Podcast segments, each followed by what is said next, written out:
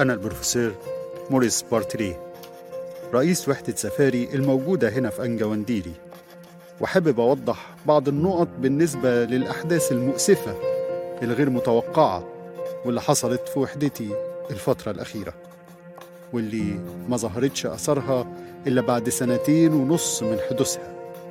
في البداية لازم أؤكد على حقيقة يعرفها كل السادة العلماء والإداريين والممولين اللي اختاروني أكون رئيس للوحدة دي. وهي إني مش المسؤول الوحيد عن كل البحوثات العلمية اللي بتتم هنا. الموضوع يبان إنه غريب حبتين. بس هي دي الحقيقة. من الصعب إني أتابع عمل حوالي 100 طبيب في معاملهم وغرفهم الخاصة. بجانب إني ما عنديش صلاحية التفتيش واقتحام خصوصيتهم.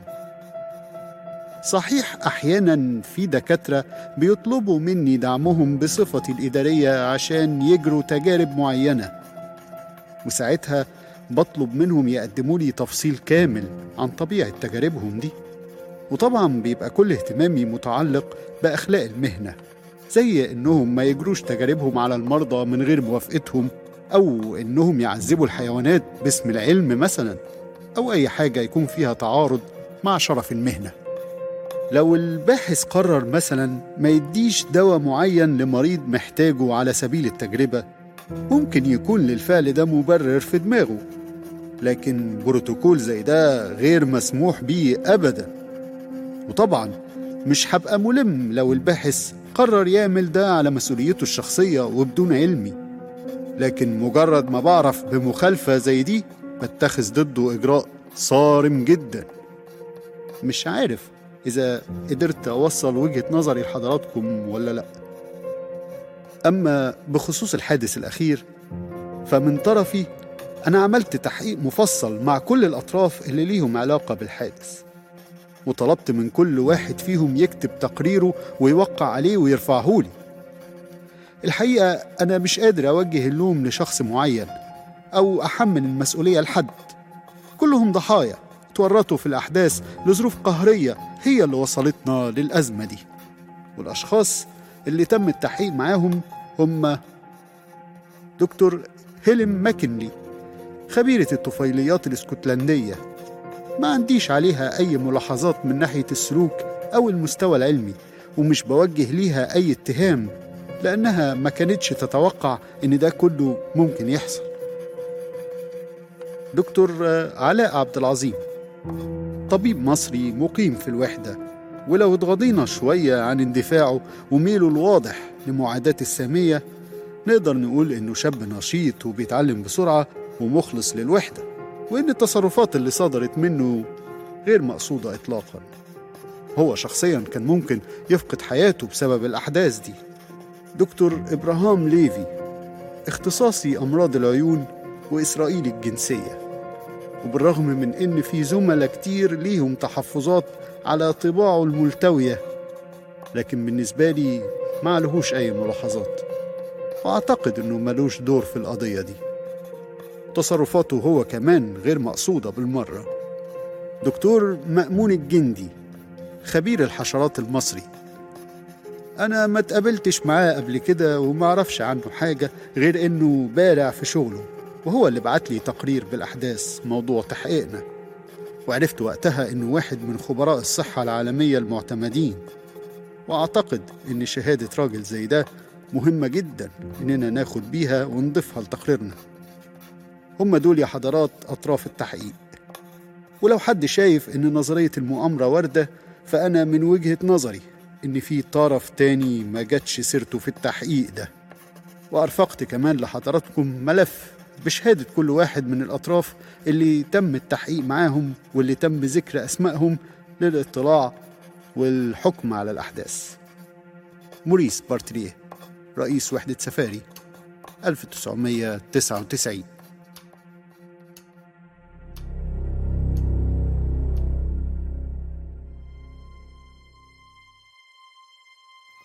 أنا الدكتور علاء عبد العظيم. مصري 32 سنة. طبيب مقيم بوحدة سفاري. علشان أقدر أقدم تفسير لكل اللي حصل اسمحوا لي أعرف اللجنة الموقرة بتفاصيل أجازتي الأخيرة واللي كانت في شهر سبعة بعد طول انتظار. أنا ما كنتش أتمنى في يوم إني أبعد عن بلدي. بس في الحقيقة اضطريت أسيبها لأنها بقت أضيق من اللازم عليا وعلى اللي شبهي. ورغم إني عمري ما حسيت للحظة واحدة إن بلدي بتحبني زي ما بحبها لكني كنت مشتاق قوي للحظة دي. في حنين دايما بياخد الواحد لهناك لا تقدر تهرب منه ولا ليك دخل فيه. نوع كده من أنواع الانتماء البيولوجي وقوانين الفيزياء زي البوصلة لما بتتحرك ناحية الشمال. ده شيء خارج عن إرادتها مش حبا في الشمال مثلا بس لأنها ما بتعرفش تعمل أي حاجة تانية غير إنها تشاور عليه. يمكن أهمية الوطن هي إن في أشخاص يهموك زي أهلك وأصحابك. بس ما أعتقدش هكون فرحان وراضي لو جبت كل أهلي يعيشوا معايا هنا في الكاميرون. هتفضل برضو في حاجة ناقصة. تراب البلد. يمكن أكون ببالغ شوية بس للأسف هي دي الحقيقة. وزي ما حضراتكم عارفين أنا كان بقالي سنتين ما أخدتش أجازة. فكان الموضوع عامل زي الجندي اللي راجع وطنه بعد حرب طويلة ونفسه يستمتع بأبسط متع الحياة اللي منتظراه هناك. زي لهفتي مثلا على سندوتش طعمية من عند حودة ولا الفرجة على ماتش الأهلي والزمالك على القهوة. ويا سلام بقى لو خروجة في سينما الزيتون وأكلة كوارع معتبرة في الحسين. ومين عارف مش بعيد كمان أحضر ماتش الأهلي في بورسعيد. وآخد علقة هناك. ما هي الكورة بصراحة ما تحلاش من غير ضرب. كنت بفكر في كل ده وأنا عارف إني خلاص مسافر كمان كام يوم إن ما كانش بعد كمان كام ساعة. المهم سلمت على زمايلي في سفاري اللي بحبهم وبيحبوني واللي عشنا مع بعض أصعب أيام وطرت على أرض الوطن على مصر. أم طيب هو حضراتكم طلبتم مني إني أحكي كل حاجة بالتفصيل. أنا فعلا مش عايز أطول عليكم فمش هحكي لكم بالظبط لقائي بأهلي كان عامل إزاي. يعني هحاول أختصر شوية. أخويا كان مستنيني في المطار مع أعز أصدقائي أشرف بعربيته الفيات. ومش بعيد تكون دي أول عربية فيات تدخل مصر وقتها. بس دي العربية الوحيدة المتاحة حاليا. وعلى الأقل ما انفجرتش بينا قبل كده وإحنا على طريق المطار يعني فأعتقد دي حاجة لوحدها تطمن. لقيت أخويا متغيرش كتير كان زي ما هو. لكن أشرف تخن وبقى شبه المقطورة وشعره بدأ يقع. طبعا بالنسبة لحد في الثلاثينات دي علامة صلع مبكر واضحة لكن هو شايفها إنها علامة من علامات الرجولة. بعد السلامات والأحضان طلعنا على البيت وكالعادة أمي كانت صحتها متأخرة وما بقتش بتمشي تقريبا. عينها بقت متغطية بسحابة بيضة بسبب مرض الكاتاراكت لكنها رافضة العمليات. وطبعا أنتم مش محتاجين إني أقول لكم اللقاء معاها كان عامل إزاي. لقاء مليان مشاعر ودموع وأحاسيس متلخبطة كتير. بيقولوا دايما ولاد البحر الأبيض المتوسط مشاعرهم فياضة فمش هدخل في التفاصيل أكتر من كده. ومش هحكي لكم طبعا عن تفاصيل محاولتها المستميتة في إقناعي بالجواز. أصلها من الجيل اللي بيعتبر إن الراجل إذا جه عليه سن التلاتين من غير جواز تبقى كارثة وفاته القطر. وبالأخص وهي عارفة كمان إن ظروفي المادية يعني كويسة. لولا شوية تحفظ كنت قلت على نفسي إني بقيت فعلا غني. وهي دايما جاهزة بالعروسة ست البيت الطيبة. طبعا كل دي تفاصيل ما تهمش اللجنة الموقرة في حاجة بس حبيت أحطكم في الصورة. المهم ما جاش الليل إلا وأنا محقق أكتر أحلامي المنتظرة وهي أكلة الطعمية من عنده حودة. واكتشفت إن مفيش حاجة اتغيرت. حودة لسه زي ما هو. النصاب بيحاول يخدعك وما يحطش طحينة في السندوتش بس على مين؟ أنا كنت عامل حسابي وصحيله كويس. واقترح عليا أشرف إننا نقضي كام يوم في قريته. ودي حاجة كنا متعودين نعملها سوا كل منزل على مصر أجازة. بصراحة كان عرض أشرف قوي وما قدرتش أقاومه. وافقت على طول بشرط إننا نسافر بعد يومين علشان أكون خلصت من استقبال بقية أهلي اللي هيجوا يزوروني بكرة. أنا بصراحة بحب أروح هناك جدا. بتبقى فرصة جميلة أسترجع بيها ذكريات طفولتي في قريته. أنا لسوء حظي ما كانش عندي قرية زي أشرف. أنا مولود في المدينة وما أعرفش غيرها ودي حاجة أنا ما كنتش فخور بيها إطلاقا. كل اللي أعرفهم كان عندهم دايما قرية ودايما عندهم حكاوي وذكريات عن أراضي الذرة وجمال غروب الشمس مع كوباية الشاي بالنعناع. وفي كل موسم كانت دايما بتوصل لهم شنطة مليانة من خير القرية بط وحمام ولبن وفطير مشلتت. وأنا ما كنتش أعرف حاجة غير المدينة الزحمة اللي بتخنق الواحد. المهم أخيرا وصلنا قرية أشرف بعد رحلة مرهقة في عربيته. بتفكرني برحلاتنا لأدماوة. نفس الطريق المكسر اللي أول ما بتنزل من العربية بعد ما بتوصل بتتشاهد. هحاول هنا أنقل للجنة الموقرة شكل القرية وأرسم لكم خريطة توضح مكانها فين بالظبط على قد ما أقدر. القرية تعدادها تقريبا 4000 نسمة وده تعداد يعتبر قليل نسبيا. من الناحية الاقتصادية تعتبر قرية فقيرة جدا. وعلشان كده تلاقيها كمان فقيرة في التطور البيئي بالنسبة لباقي القرى اللي حواليها. كانت زي ما هو مرسوم في خيالنا عن قرى مصر أيام السبعينات. قرية زراعية بيوتها من طين ومتوسط دخل الفرد متدني جدا. القرية بتطل على مصرف عريض وزيه زي أي مصرف تاني لا فيه نظافة ولا تحضر. وما تستبعدش خالص إنك تشوف جثة حمار ميت عايمة على وش المية وطبعا مفيش مشكلة من شوية ضفادع أو فئران على الجنبين. بس الحق يتقال المشهد فيه سحر خاص. بالأخص منظر الشجر وهو متشابك مع بعضه ومضلل. ما تبقاش عارف وقتها إحنا نهار ولا ليل. مشهد بيفكرني بنهر الأمازون اللي بنشوفه في السينما. المنطقة دي كانت كأنها جنة أهل القرية وشبابها. الشيوخ يقعدوا يدخنوا المعسل ويرغوا مع بعض. والشباب يسلوا وقتهم بمسابقات صيد السمك أو ألعاب تنافسية زي مثلا مين يقدر يكسر حزمة القصب بكف إيده أو مين هيغلب في المصارعة ولا مين يقدر يشرب إزازة مية على بق واحد. واللي هيعرف منهم يصطاد سمكة هيشوها وهم واقفين على حتة صفيح مع عصرة ليمون وخل. يا سلام. ويرجعوا يتراهنوا تاني على مين هيعرف ياكل السمكة بشوكها. أنا عشت كتير في القرية دي.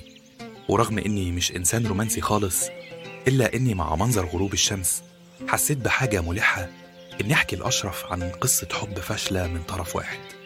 طبعا مفيش حاجة من دي حصلت بس المكان والجو يجبروك إنك تحب وتتعذب. يا سلام بقى لو في نفس اللحظة دي يعدي من جنبك حد معاه جهاز راديو مشغل عليه فيروز. هيضيف بقى على المكان نار الشوق اللي ما تتوصفش. آه مفيش أحلى من الحب من طرف واحد.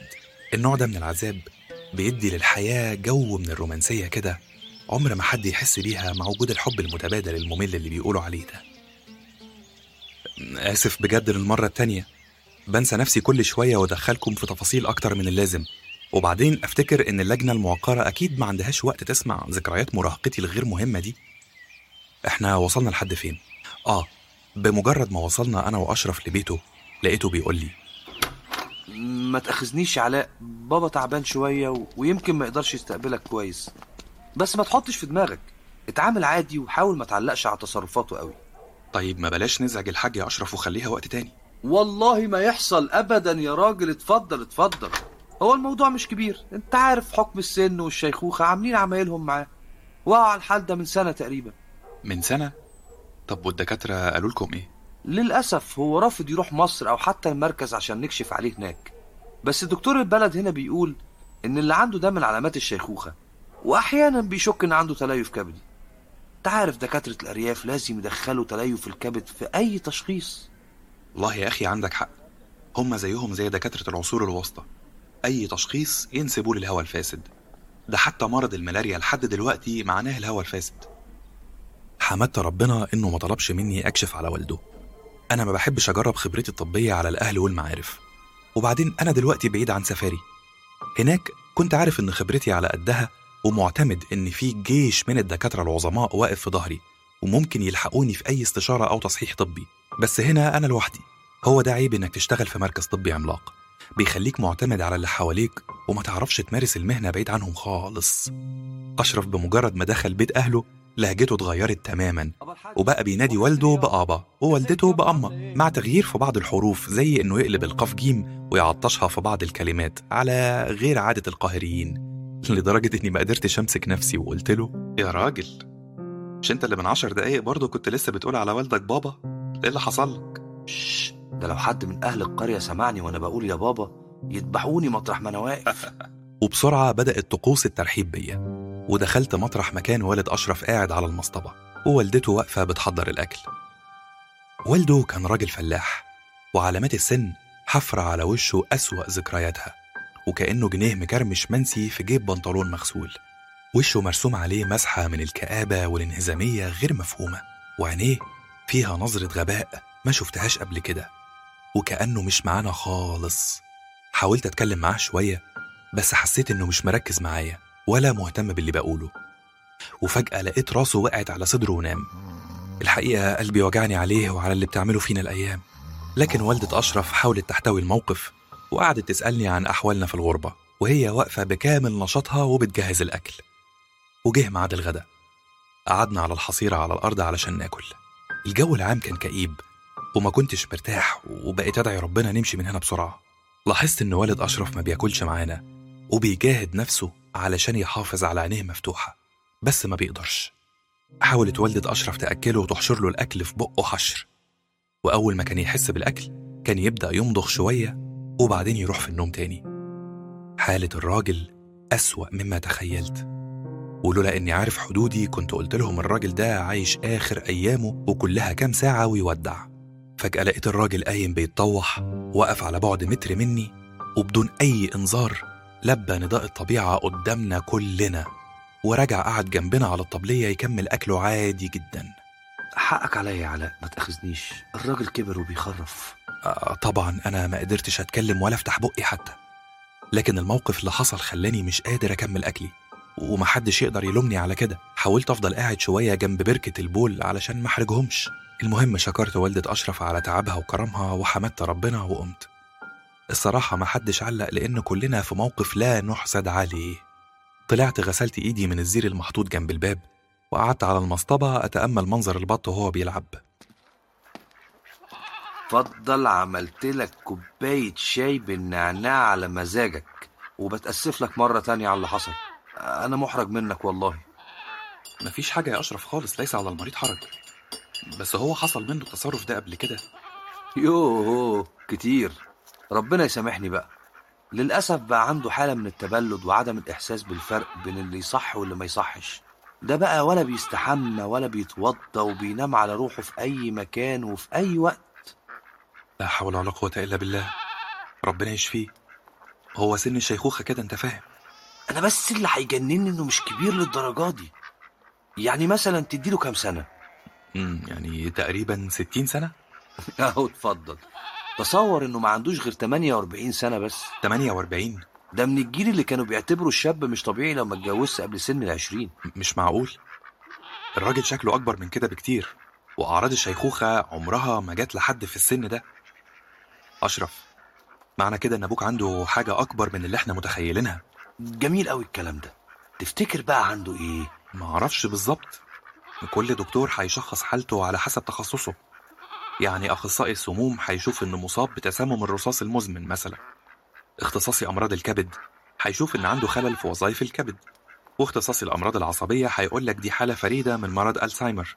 وأخصائي الغدد الصماء هيتكلم عن داء الناركوبالسي أو نقص هرمون الغدة الدرقية. طب ودكتور المناطق الحارة اللي زيك رأيه إيه في الحالة دي؟ لا يا عم. الحمد لله إن مصر ما دخلتش المجال ده. أنا قصدي اللي عايز أقوله لك إن حالة والدك عليها علامات استفهام كتير. ومش هنعرف لها إجابات إلا لما يروح المستشفى ويعمل تحاليل وأشعة على المخ. ما هو المشكلة إنه رافض يروح يكشف. وهو مش بمزاجه يا أشرف. أديك شايف ده بقى شخص غير مسؤول لا عن تصرفاته ولا عن قراراته. وأنا من رأيي إنه لازم يدخل المستشفى النهاردة قبل بكرة. عندك حق والله. بس خلينا دلوقتي نرحب بيك ونقدم لك واجب الضيافة. عارف بفكر آخدك في المكان اللي متعود تروحه كل ما تجيلي زيارة. ونقضي وقت لطيف لحد بالليل. وبعد كده يحلها ألف حلال يا سيدي. آه طيب اللي تشوفه يا سيدي. يلا بينا.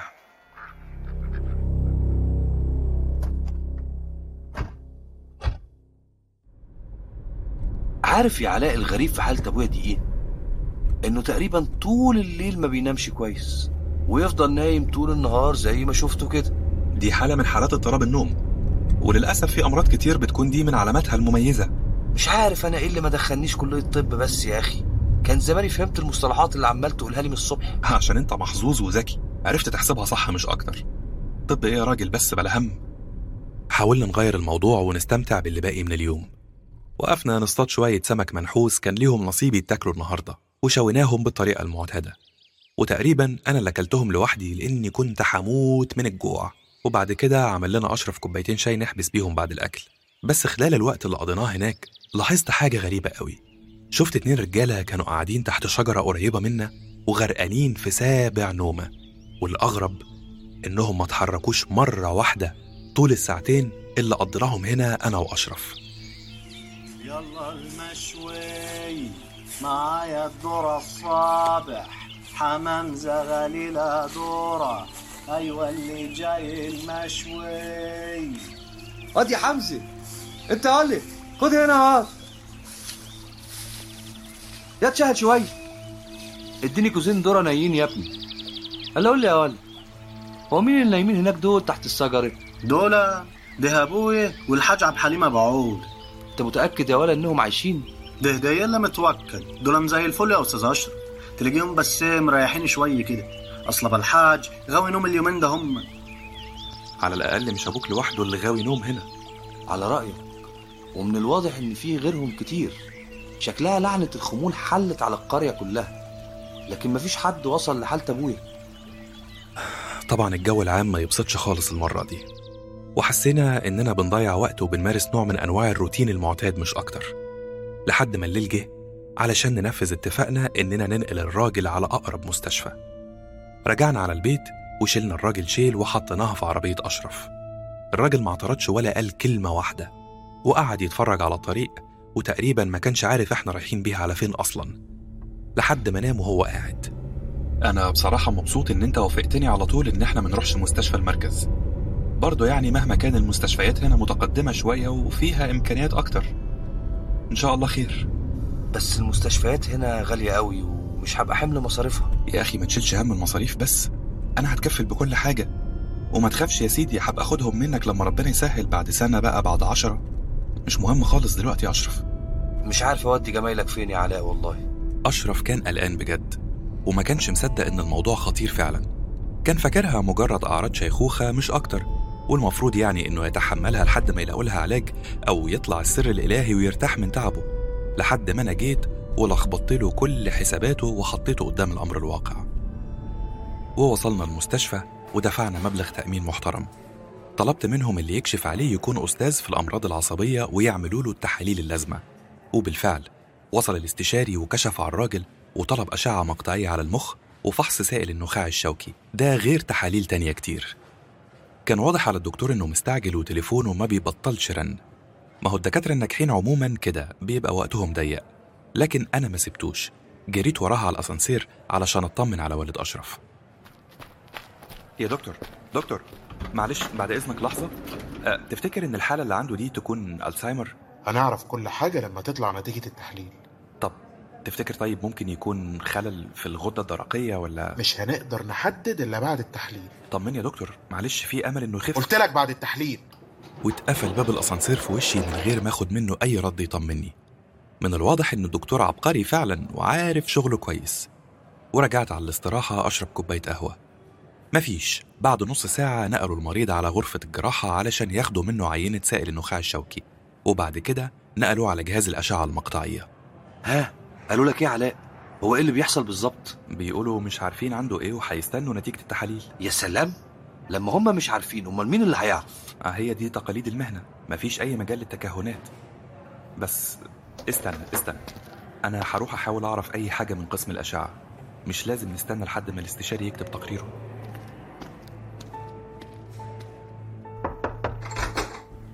مساء الخير. معاك الدكتور علاء عبد العظيم. مساء النور يا فندم. لو سمحت ممكن تطمني على حالة المريض الأخير اللي لسه عامل أشعة من شوية؟ اتفضل. أنا بعت الإشاعة للاستشاري و آه الإشاعة موضحة ورم على المخ بسبب التهاب مخي عام. وبعد ساعتين جالنا خبر وفاة والد أشرف بعد ما دخل فيه غيبوبة عميقة. علاء عبد العظيم 1998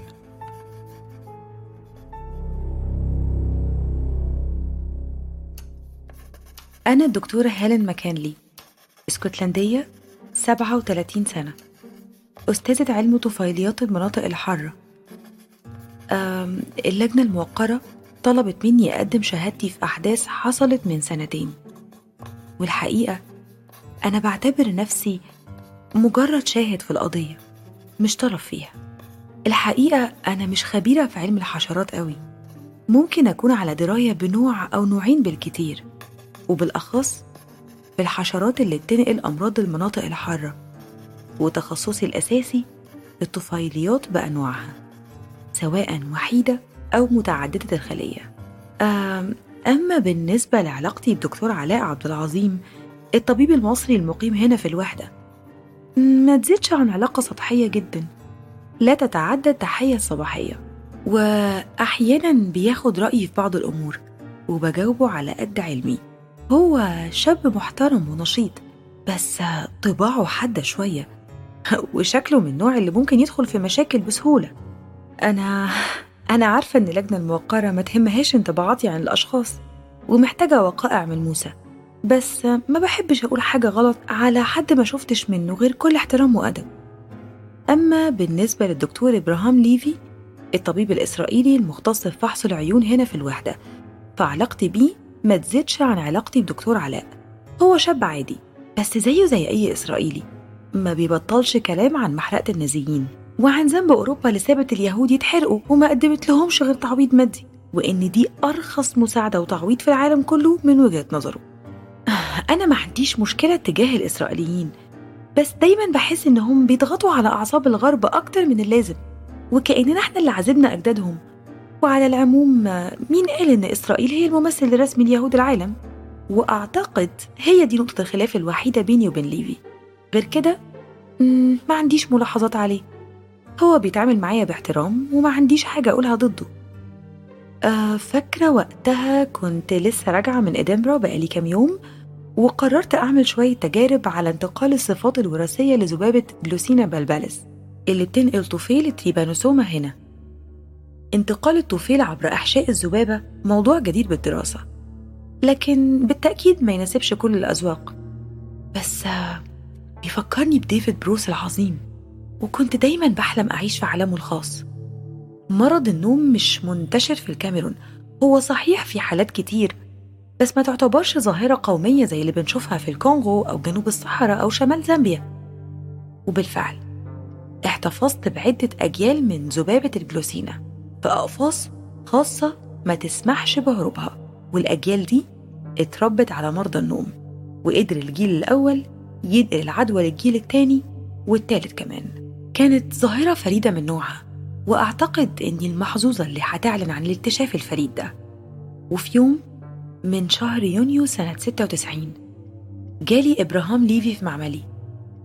أنا صحيح مش فاكرة هو كان عايزني في إيه وقتها بس كان الموضوع متعلق بدودة صغيرة طلعها من عين ست عجوزة وكان عايزني أديله شوية معلومات عنها وإذا كانت المريضة محتاجة تاخد جرعات من الهترازان ولا لأ. هي عملية سهلة على طبيب العيون إنه يستخرج دودة اللوالوا من عين المريض لكنها لحظة رهيبة بالنسبة للمريض. قلت له رأيي في الموضوع اللي كان عايزني فيه وعزمته على فنجان قهوة بعمله بنفسي غير القهوة المقرفة اللي بيقدموها لنا هنا في سفاري. الراجل قبل دعوتي وقعد يتأمل عيناتي المحفوظة في الفورمالديهايد ووقف قدام قفص الذباب إياه وقال لي الدبان ده شكله مختلف عن اللي إحنا اتعودنا عليه. الواحد شكله نسي كل حاجة عن علم الطفيليات. ده اسمه العلمي جلوسينا بلبلس والشهيرة باسم ذبابة التسيتسي. أها دي اللي بتسبب مرض النوم. يا ما نفسي في قرصة منها. ما انصحكش خالص. دي اللي اتقرص منها من 150 سنة. نايم لحد النهاردة. أوه شكلها ما يبانش عليها خالص إنها بالخطورة دي. مش لازم تكون عندها أنياب وعينيها حمراء عشان تبان إنها خطيرة. ده حتى فراشة صمت الحملان اللي مرسوم على ظهرها شكل جمجمة. مش بشوفها خطر خالص. طب ممكن تحكي لي أكتر عن الدبانة دي؟ ده لو مش هيعطلك يعني. بالعكس أنا بحترم قوي اللي عندهم فضول علمي زيك كده. الكلام عن مرض النوم ما بيخلصش ولما تيجي سيرته يبقى لازم نذكر ذبابة التسيتسي والنجانة وطفيلة تريبانوسوما وطبعا العظيم ديفيد بروس. ويعتبر مرض النوم كابوس من ضمن الكوابيس اللي اختارت أفريقيا عشان تعيش فيها زي ما سيطر عمى الأنهار على مساحات شاسعة من بلادهم والبلهارسيا أعلنت هيمنتها على وادي النيل. ده غير مناطق تانية كتير دمرتها الملاريا والكالا أزار في البداية الأفارقة ما كانوش يعرفوا حاجة عن مرض النوم ولا عمرهم سمعوا عنه. كان الشخص التعس اللي يقرب من أي نهر في الكونغو أو جامبيا أو أوغندا. بتجيله أعراض صداع وحمى وتورم الغدد الليمفاوية في رقبته بعدها بكام يوم. ومن هنا تبدأ نهايته. نهاية بطيئة ومؤلمة بتستمر معاه سنتين لحد ما تكتمل الصورة الكابوسية واللي بتظهر على وش المريض. بأعراض اكتئاب وحزن ولا مبالاة غير مبررين. ده غير تدهور ملحوظ في سلوكه الاجتماعي. ويبقى المريض عصبي وسخيف. ولو ما كانوش الدكاترة اكتشفوا مرض النوم كان زمان المريض بيقضي آخر أيامه في مستشفى المجانين.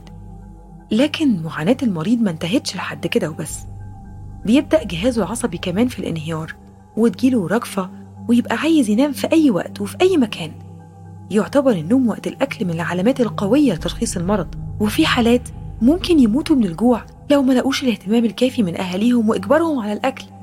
وبعد كده يدخل المريض في مرحلة الغيبوبة. واللي ما يفوقش منها أبدا لحد ما يموت. مرض النوم انتشر في أفريقيا كالنار في الهشيم وخلى مساحات هائلة من الأراضي الزراعية من غير بشر لحد ما جه ديفيد بروس. بروس كان جراح الجيش البريطاني العصبي المتمرد الرافض للالتزام بالنظام واللي عمره ما عمل فرق ما بينه وبين رجال القبائل وده اللي كان بيستفز رؤسائه من ذوي العقلية الاستعمارية. بروس ما كانش مهتم بالحرب وكل اللي كان بيهمه مطاردة الميكروبات في أحراش أفريقيا. بروس أجرى تجاربه على الخيول وأخد عينات دم كتير من الخيول المريضة علشان يفحصها مجهريا مع مراته عالمة الأحياء الدقيقة. وأخيرا قدر يشوف الطفيل بيسبح بشراسة بين كرات الدم الحمراء بواسطة غشاء رقيق وكانت حركته مختلفة عن باقي البكتيريا المعروفة وقتها. وفي عينات الحيوانات المحتضرة كان دمهم عبارة عن تريبانوسوما فيها شوية كرات دم حمراء ودي الحاجة اللي خلت بروس ما يستسلمش وبدأ رحلة بحثه في كيفية انتقال الطفيل من حيوان لآخر. كانوا أهل الزول وقتها بيتكلموا عن ذبابة اسمها تسيتسي وهو قرر يصدقهم وشرح الذبابة وبالفعل لقى الطفيل موجود جواها. ذبابة التسيتسي هي اللي بتنقل مرض النجانة لازم تتخلصوا من الذبابة علشان تنجوا من الوباء. وقد كان ولما ظهر الوباء في أوغندا وزادت حالات مرض النوم هناك رجالة الجيش ما لقوش قدامهم غير بروس يستعينوا بيه عشان يعرف سبب المرض. المسؤول الوحيد عن نقل الوباء في البلاد هي ذبابة التسيتسي. لازم نبعد الأهالي عن مناطق الأنهار ونمنع الصيد ونقطع الشجر على مسافة 20 متر على جوانب الأنهار. ساعتها الذبابة مش هتلاقي البيئة الملائمة علشان تتكاثر. وبعد سنة لما يموت كل المصابين بالمرض هنحصر الوباء وما تلاقيش الذبابة حاجة تنقلها. وقتها بس نقدر نقول إن مرض النوم انتهى ويقدروا الأهالي وقتها يرجعوا للأنهار مرة تانية ويمارسوا حياتهم الطبيعية. وفعلا بدأوا في تنفيذ خطتهم. وبعد سنتين قدروا ينتصروا على الوباء اللعين. بس فجأة بدأت تقارير تجيلهم عن ظهور الوباء من جديد. وبروس ما بقاش فاهم سبب اللي بيحصل ده إيه. المرض قدر يطور من نفسه وضرب أوغندا بشراسة من جديد. لكن بروس ما يأسش وفضل يجري تجاربه ويقاوم المرض لحد ما توصل لقصة الوباء كاملة. المرض يبدأ بإنسان مريض حامل لأعراض المرض. تقرصه الذبابة وتنقل المرض معاها لإنسان تاني سليم وتعديه ومش بس كده الحيوانات كمان معرضة لقرص الذباب وانتقال المرض لهم.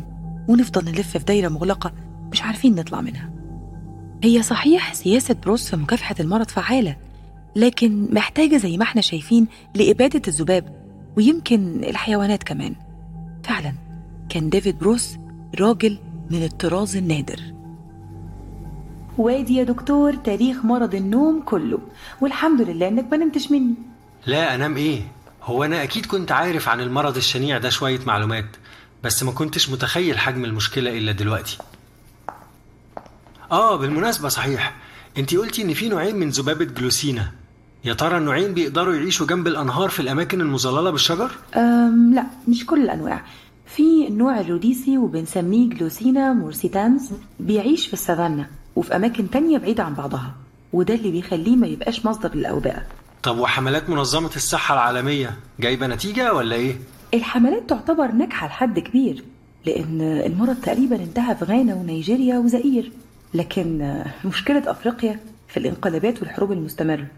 ده لوحده قادر يدمر أي برنامج صحي محكم. وفي كل مرة بنحتاج نكافح المرض من الأول. وانتي دورك إيه في كل ده؟ أمم، لحد دلوقتي ماليش دور محدد لكن بحاول أبقى شخص فعال وأكتشف الجين اللي بيخلق إنزيم المقاومة ضد المبيدات. لحظة واحدة. انت تقصدي إن سلالة الذباب اللي معاكي دلوقتي ما بيتأثرش بالمبيد؟ تقريبا أو على الأقل ما بيتأثروش بالسموم العضوية الفسفورية. آه وهم دلوقتي حاملين لمرض النوم؟ آه طبعا. ده على كده الأقفاص دي تعتبر كارثة بيولوجية حقيقية. مش وهي معايا ومتحكمة في كل تفاصيلها الدقة وانت ناوية تخلصي من الكابوس ده إمتى؟ لحد ما ننتهي من البحث والاقي اللي بدور عليه أو آه، أي أسوأ اشيله من دماغي. تمام. أستأذن أنا بقى وشكرا جدا على وقتك. بس خلي بالك خلي بالك الأقفاص دي قنبلة ومستنية اللي يفجرها. اولا أنا فعلا ما كنتش خايفة ولا منتظرة تحذيره لأني عارفة أنا بعمل إيه كويس. ثانيا ما أعتقدش إني بالبراعة دي وإني فعلا قدرت أخلق سلالة جديدة. أكيد بتتأثر بالمبيدات لكن مش بسهولة طبعا. وهو ده اللي حصل وأعتقد إن مفيش حاجة مفيدة اللجنة تقدر تستخلصها من كلامي. أنا يمكن كنت متسرعة وكان المفروض أبلغ بروفيسور بارتليه بنوعية التجارب اللي بقوم بيها. بس أنا كنت مطمنة جدا. كنت حاسة كأني بزرع ورد في أوضتي. ما هو مش معقول هاخد إذن المدير عشان شوية ورد؟ وطبعا اللجنة الموقرة عارفة بالسطو اللي حصل على المعمل بعدها بثلاث أيام لكن ما عنديش مشكلة أحكي اللي حصل من جديد. كان في يوم الصبح تحديدا في شهر يوليو سنة 96 رحت أفتح باب المعمل كالعادة. لقيته مفتوح فعلا ودي كانت حاجة غريبة. عمرها ما حصلت لأن محدش معاه مفاتيح المعمل غيري. بس مين عارف يمكن أكون نسيت أقفله امبارح بالليل. بس لما دخلت المعمل فهمت كل حاجة. الورق كان في كل حتة والأقفاص متكسرة ومقلوبة واختفى جهاز تحاليل صغير. هو كان غالي فعلا بس مش الحاجة المغرية في الاقتحام. واختفى كمان جهاز تسجيل صغير وميكروسكوب. و... ولقيت ولقيت قفص ذبابة التسي تسي مخروم خرم قد قبضة الإيد. وهو ده كان أخطر حاجة في الموضوع. لأن القفص كان فاضي تماما وبدأت أسمع صوت الدبان حواليا في كل حتة. رفعت بسرعة ياقة البلطو عشان أداري رقبتي وحطيت إيدي في الجيب عشان أخبيهم. ورحت أتأكد من إن الشبابيك مقفولة وإنهم جوه المعمل وما طلعوش منه وبدأت أدور عليهم عشان أقتلهم. هما هما طبعا مش هيموتوا بسهولة لأن السلالة دي ما بتموتش بالمبيدات العادية ومحتاجة نوعين أو ثلاثة من المبيدات تترش في وقت واحد. عشان تجيب نتيجة. قعدت أدور في المعمل كله لحد ما لقيت علبتين مبيد.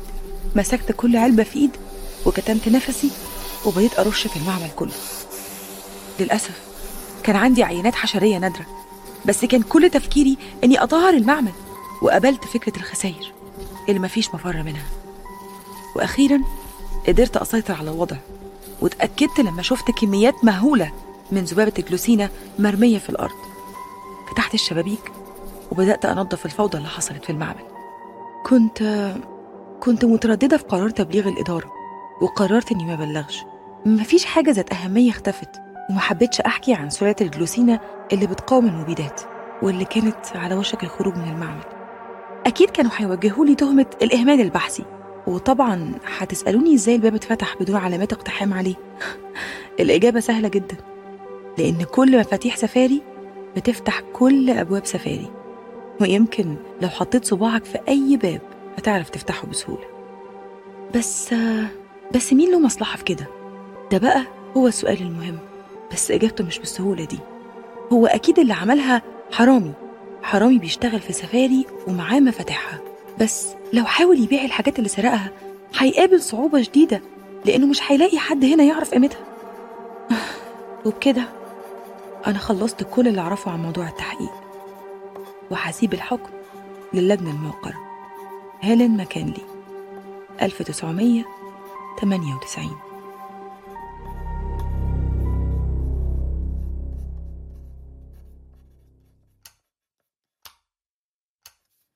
أنا الدكتور إبراهام ليفي إسرائيلي 35 سنة.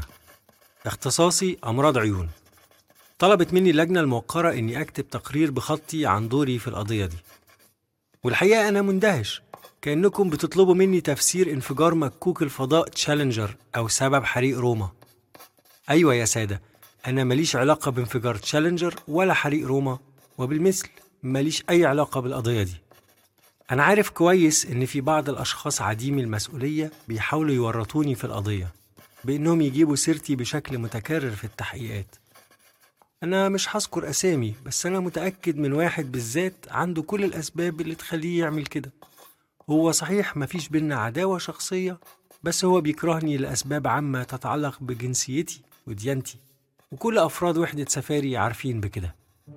ورغم تحضر العالم والبشر إلا إن لسه فيهم لحد دلوقتي أشخاص بيعادوا السامية وتاريخ أهلي في الحرب العالمية الأخيرة بيثبت كلامي. كانت أوروبا وأمريكا في قمة التحضر لكن ما قدروش يمنعوا أدولف هتلر من إنه يرمي ويموت ملايين من أهلي جوه الأفران وغرف الغاز. ولحد دلوقتي في اللي نفسهم يرموا كل يهودي في البحر ويحاربونا بدون رحمة وعندهم استعداد يكرهونا خمسين سنة لقدام من غير ما يزهقوا. أنا ما بحاولش ألمح للجنة الموقرة بحاجة لا لا. لكن ما انصحش إنكم تاخدوا بشهادة العربي اللي بيتهم إسرائيلي طول الوقت. والشخص المقصود هو عضو وحدة سفاري.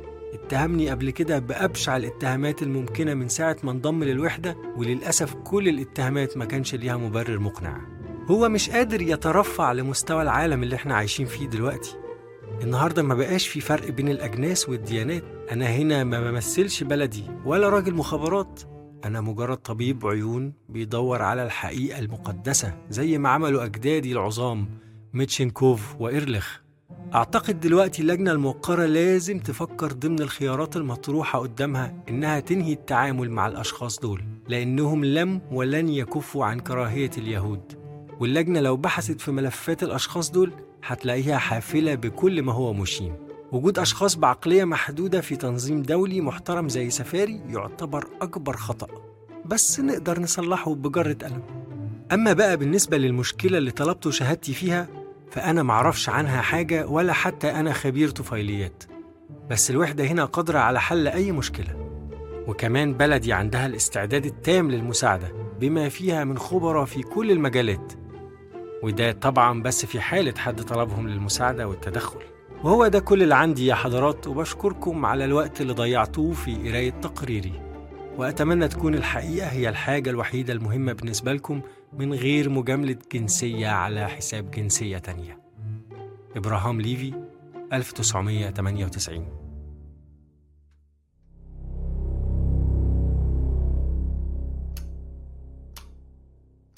أنا دكتور جوزيف دافنبورت أمريكي 46 سنة خبير علم الأوبئة.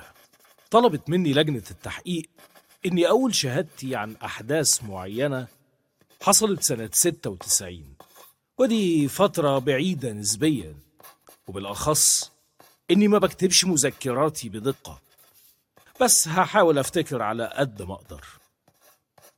في صيف 96 كنت خبير الأوبئة في وحدة سفاري أربعة الموجودة في الكاميرون. كنت شغال تحت إدارة البروفيسور مايرز خبير الطب الوقائي المشهور. كنت عايش هناك أنا ومراتي وابني. اللي عنده سبع سنين. وأعتقد إن سفاري حققت لي الدخل اللي كنت بحلم بيه. بس كنت دايما منتظر اللحظة اللي هرجع فيها المدينة عشان أستمتع بالدخل اللي بكسبه. لأن أفريقيا بالنسبة لي مجرد وسيلة مش غاية. أنا عارف إن الكلام ده المفروض ما يتقالش لكن مش كلنا هنعرف نبقى زي ألبرت شفايتزر اللي كانت أفريقيا بالنسبة له غايته النهائية. هو صحيح إننا في الكاميرون مش الكونغو والشعب نوعا ما متحضر وعنده وعي بالصحة العامة. لكني مش طايق الحر ولا ال- القذارة والهوى اللي مليان أوبئة. نفسي أرجع تاني لشوارع نيويورك ملاهي برودواي وريحة الليل الأمريكي. في الوقت ده طلب مني البروفيسور مايرز إني أروح على مصر عشان حمى الوادي المتصدع. وزي ما حضراتكم عارفين إنها حمى نزفية خطيرة جدا ظهرت في مصر مرتين مرة في السبعينات ومرة تانية في أول التسعينات وبعد كده انتهت تماما. بس البروفيسور مايرز كان عايز يدرس الظروف البيئية في قرية مصرية. اللي ممكن تكون سبب في ظهور الوباء من جديد. بس يا فندم أنا أنا كنت رايح على أمريكا. مفيش مشكلة. آخرها أسبوعين كمان يا دكتور. أسبوعين بس. لكن إحنا ما راسلناش النمرو وعرفناهم بزيارتنا ولا حتى نسقنا مع المكتب الإقليمي لمنظمة الصحة العالمية. وإحنا من إمتى بنعمل كده يا دكتور؟ انت هتكون مستقل تماما؟ زي ما عمل كوخ. لما راح على مصر من سنين عشان يدرس الكوليرا. امسك. دي خطة الدراسة اللي هتمشي عليها. هتصور صور. هترسم خريطة توضيحية بالأماكن اللي كان فيها بؤر المرض وتدور على البعوض. هو ده بس المطلوب منك. شفت؟ موضوع سهل ما فيهوش حاجة. وأنا ما كنتش متفق معاه نهائيا ولا شايف إن الموضوع سهل بالمرة. تخيل نفسك إنك فلاح في قرية مصرية ولقيت فجأة واحد أجنبي ما تعرفوش عمال يرسم خرايط ويصور في بلدك. فأنت لو ما اعتبرتهوش مجنون فأكيد هتشك إنه جاسوس. وعلى العموم أنت مش هتكون لوحدك. هيبقى معاك دكتور مصري هناك. من هنا في سفاري. دكتور علاء عبد العظيم. أنت تعرفه؟ علاء عبد العظيم. مفيش علاقة مباشرة بيني وبينه. كل اللي أعرفه عنه إنه بتاع مشاكل. بس المدير بارتليه بيحبه. كان بيقوم بدور مهم في أزمات كتير آخرها مشكلة الجنون اللي صاب الحيوانات كلها. سنة 96 ما كنتش أعرف عنه أي حاجة غير عداءه الشديد وكرهه للإسرائيلي إبراهام ليفي. وده أمر طبيعي لأي مواطن عربي. لكن أحب أقول إن ليفي صاحبي وشخص عزيز عليا. في مرة النقاش بيني وبين علاء احتد شوية. كنا قاعدين في كافيتيريا سفاري واتهمته بمعاداته للسامية والعنصرية على الرغم إني مش يهودي وما عنديش مبرر إني أدافع عنهم. هو أنا كل ما أتكلم مع حد غربي يتهمني التهمة دي؟ أنا بصراحة زهقت من كتر ما بحاول أنفي التهمة دي عن نفسي. أنا ما بكرهش اليهود. أنا مشكلتي مع الصهيونية مش الدين اليهودي. ما الصهاينة هم اللي ليل نهار بيعلنوا كرههم للعرب؟ ونازلين قتل فيهم من غير ما حد من الغرب يتهمهم بالعنصرية مثلا. عندك أينشتاين عندك شارلي شابلن ميتشنكوف. ما دول يهود وليهم مني يا أخي كل الاحترام والتقدير. الصهاينة بقى ده موضوع تاني. دول مجرد عصابة مش بتبطل تبتز الغرب بموضوع الهولوكوست اللي ما يعرفش حقيقته إلا ربنا. أنا أول ما لقيته وصل للنقطة دي عرفت إننا كده وصلنا لحيطة سد.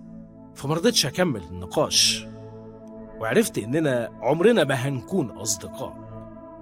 ولما عرفت إننا المفروض نشتغل مع بعض في مصر لمدة أسبوعين ما كنتش سعيد قوي. بس عادي مش دي أسوأ حاجة الواحد ممكن يقابلها في شغلنا. من ساعة ما وصلنا مصر وأنا حاسس إن ضيف تقيل عليه وطبعا الشعور متبادل. لكن بارتليه كان مأكد عليه إنه يتعاون معايا ويسهل لي المهمة البحثية بتاعتي. في القاهرة أنا طلعت على الفندق بتاعي. أما هو روح مع عيلته اللي كانوا مستنيينه في المطار. شكلهم ناس بسطة بس متعلمين. شوارع القاهرة فاجأتني صورة الواحة والجمال والبيوت القديمة اللي صدرتها لنا السينما الأمريكية ما طلعتش حقيقية. القاهرة طلعت مدينة عصرية حديثة عادية جدا. بعد يوم من وصولنا اتصل بيا في الفندق عشان يسألني على مواصفات القرية اللي عايز أبدأ بيها. فقال لي إن عنده واحد صاحبه عايش في قرية بنفس المواصفات اللي محتاجها بالظبط. كنت بشتغل من غير أي إمكانيات تقريبا زي كوخ لما كان بيركب أجهزته في عيادته بنفسه. وده طبعا ما وقفنيش لأني عارف إني هقدر أنفذ المهمة زي ما مايرز عايزها بالظبط. تاني يوم الصبح بدري حضرنا حاجاتنا وتحركنا للقرية. طبعا مش محتاجين أحكي لكم عن التجربة الفظيعة اللي مرينا بيها في الطرق المكسرة وأنواع المواصلات الغريبة اللي اضطرينا نركبها لحد ما وصلنا لهناك. القرية زي ما فهمت كانت من القرى الفقيرة واللي قدرت تحتفظ بروحها البسيطة واللي يمكن ترجع لأيام الفراعنة. نفس طرق الري والبيوت الطينية وبالرغم من إن القرية بتطل على مصرف وفي ناموس كتير لكن الغريب إن مفيش حالات ملاريا منتشرة في مصر في التسعينات على حد علمي. كان في استقبالنا صديق علاء ومن الواضح إنهم أصدقاء طفولة. كان بيعاملني بمنطق صاحب صاحبي يبقى هو كمان صاحبي. بس ما كانش بيعرف إنجليزي كويس فكان علاء هو همزة الوصل ما بيننا. بدأت أسأل صديق علاء عن نشاط السكان في القرية وعددهم ووضعهم الصحي.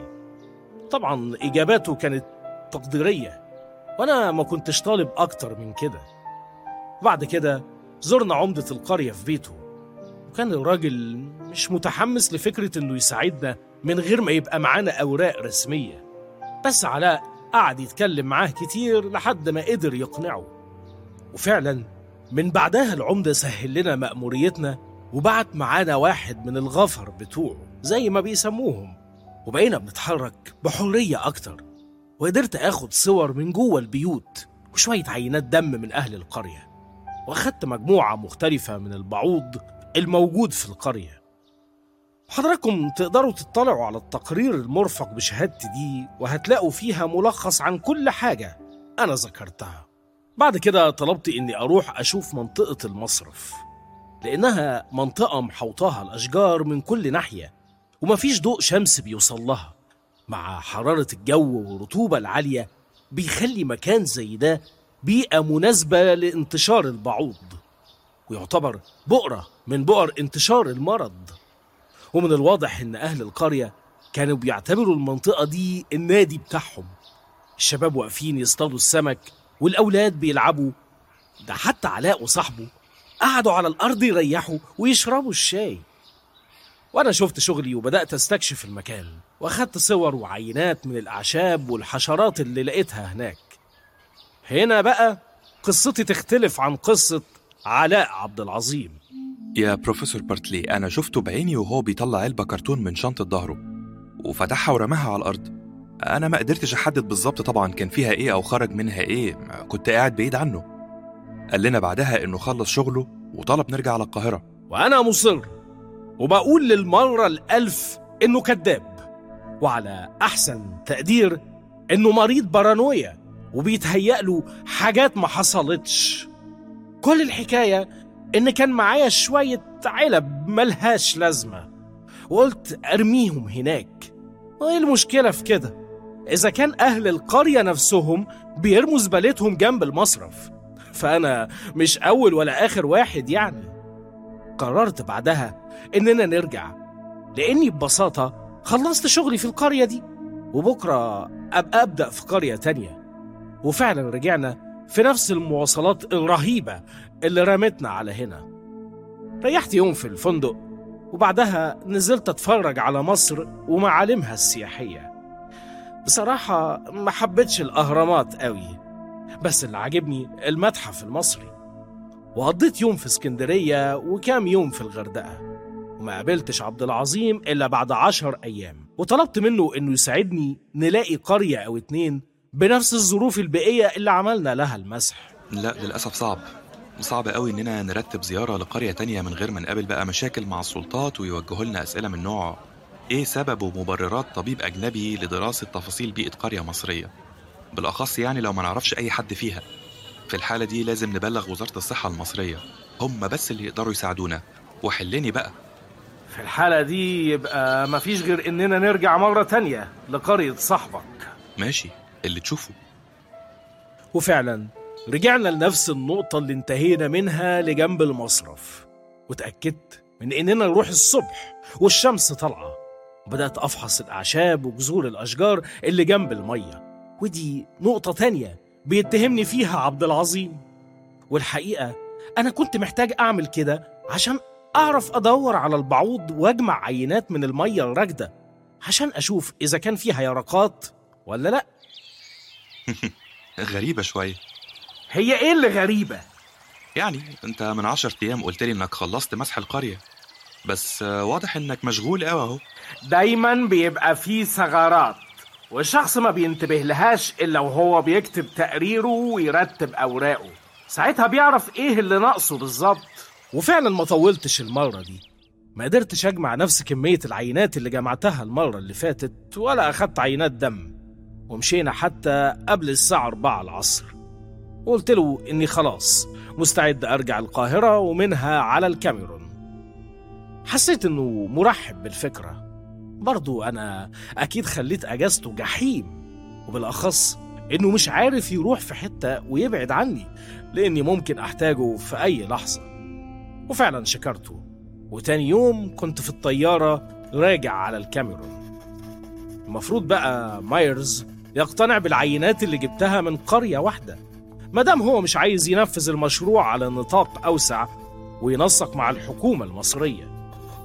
هو ده اللي أنا قدرت أعمله وقتها وكان ده في شهر أغسطس سنة 96 ومش عارف إيه اللي فتح الموضوع ده تاني سنة 98 ومن حقي ألاقي حد يفهمني هو إيه اللي بيحصل بالظبط وشهادتي مطلوبة لإيه.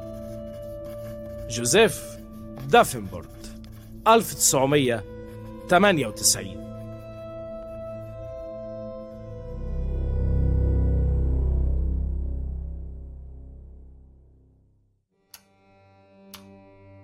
أنا الدكتور مأمون الجندي مصر الجنسية من مواليد 53 أستاذ علم الحشرات. أولا أحب أنوه إني ماليش علاقة بوحدة سفاري ويمكن ما كنتش أعرف بوجودها أصلا لولا الأحداث الغريبة اللي حصلت في بلدي. أنا زي ما ذكرت إني أستاذ علم الحشرات في كلية العلوم. واشتغلت في عدة مناصب سابقة. أغلبها لها علاقة بالحشرات ذات الأهمية الطبية. اشتغلت مع منظمة الصحة العالمية الفترة وانتدبت للمساعدة في القضاء على الملاريا في وسط أفريقيا. مرفق لحضراتكم سيرة ذاتية بالتقرير للاطلاع عليه. دوري ابتدى في القضية دي تحديدا في شهر يوليو سنة 98 أتذكر إني كنت لسه راجع القاهرة بعد ما انتهت أجازتي الصيفية. أو بمعنى أدق أنا اللي أنهيتها بشكل شخصي بعد ما سبت أسرتي في الشاليه بتاعنا في الساحل الشمالي علشان أخلص شوية شغل متعلق بالكلية. وأستمتع بالسلام والهدوء النفسي اللي الواحد بيفتقده في وجود تلات شباب مراهقين وزوجة ما بتبطلش كلام. أنا عارف إن التفاصيل دي ما تهمش اللجنة في حاجة بس أنا كنت محتاج أعبر عن رغبتي بالانفراد بنفسي شوية وقتها.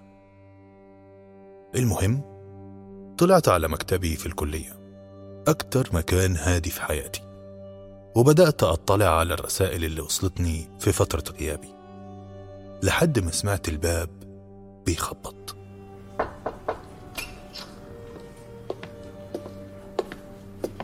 صباح الخير يا دكتور. أحب أعرفك بنفسي.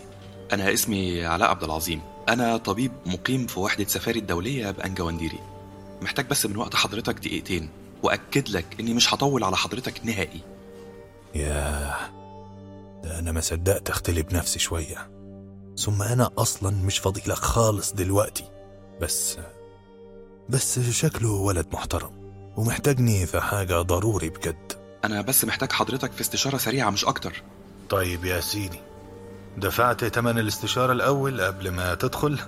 لكن الولد كان مرتبك وما عندوش استعداد للهزار وطلع من جيبه علبة حمراء قطيفة شبه علب خواتم الجواز ولما فتحها لقيتها متبطنة بالشاش ومحطوط جواها أربع دبانات ميتين. شوف حضرتك دول كده ممكن تديني رأيك فيهم؟ وريني كده. مم. الدبانة الوحيدة اللي جناحاتها بتبقى مقفولة على بعض بالشكل ده شكل اللي يشبه المقص كده وهي ما بتطرش على فكرة هي دبانة جلوسينا واللي معروفة باسم ذبابة تسيتسي انت بقى جايبهم معاك من الكاميرون كتذكار ولا إيه؟ للأسف الدبان ده أنا جايبه من قرية هنا من هنا في مصر. نعم. لا. لو سمحت لو جاي هنا تهرج اختار طريقة تانية. بس بلاش تقعد تقول إنك لقيت الدبان الاستوائي ده هنا في مصر عشان محدش يضحك عليك. وكفاية سخف بقى لحد كده. وتفضل لو سمحت علشان ما عنديش وقت للكلام الفارغ ده. أقسم بالله العظيم إني لقيته هنا في قرية مصرية. الدبان اللي معاه ده كان من النوع اللي بينقل داء النوم. وده نوع مش موجود غير في الكاميرون بس. فإيه اللي جابه مصر؟ وإزاي؟ اللي دار في ذهني وقتها إنه لو الكلام اللي بيقوله ده طلع صحيح يبقى إحنا في كارثة حقيقية. أنا ليا صديق يعرف واحد كان تلميذ عند حضرتك. هو اللي دلني عليك وقال لي مفيش حد في مصر كلها بيفهم في دبانة التسيتسي غير حضرتك. و... مفهوم مفهوم. كمل يا ابني واحكي لي وصلت للدبان ده إزاي؟ طيب أنا هحاول أبسط لحضرتك الحكاية علشان ما أطولش عليك. لو افترضنا إننا ممكن نقسمها على جزئين يعني فالجزء الثاني حصل السنة دي. لما عرفت بالأعداد المريبة في حالات النوم بين أهالي القرية اللي قلت لحضرتك عليها الحالات اللي دايما بتنتهي بالغيبوبة وبعدها الوفاة. الأول افتكرت إن الحالات ممكن تكون بسبب الالتهاب السحائي أو المخي أو الغيبوبة الكبدية. لكن الأسباب دي ما كانتش كافية بالنسبة لي رغم إنها هي الأسباب الوحيدة للغيبوبة في مصر.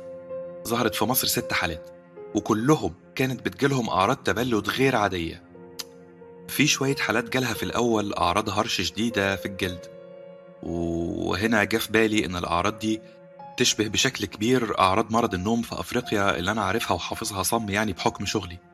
رغم إني عارف ومتأكد إن مرض النوم لا يمكن يدخل مصر لأسباب بيئية على الأقل وإن ذبابة التسيتسي الحامله للمرض بتعيش في ظروف معينة صعب إننا نلاقيها هنا.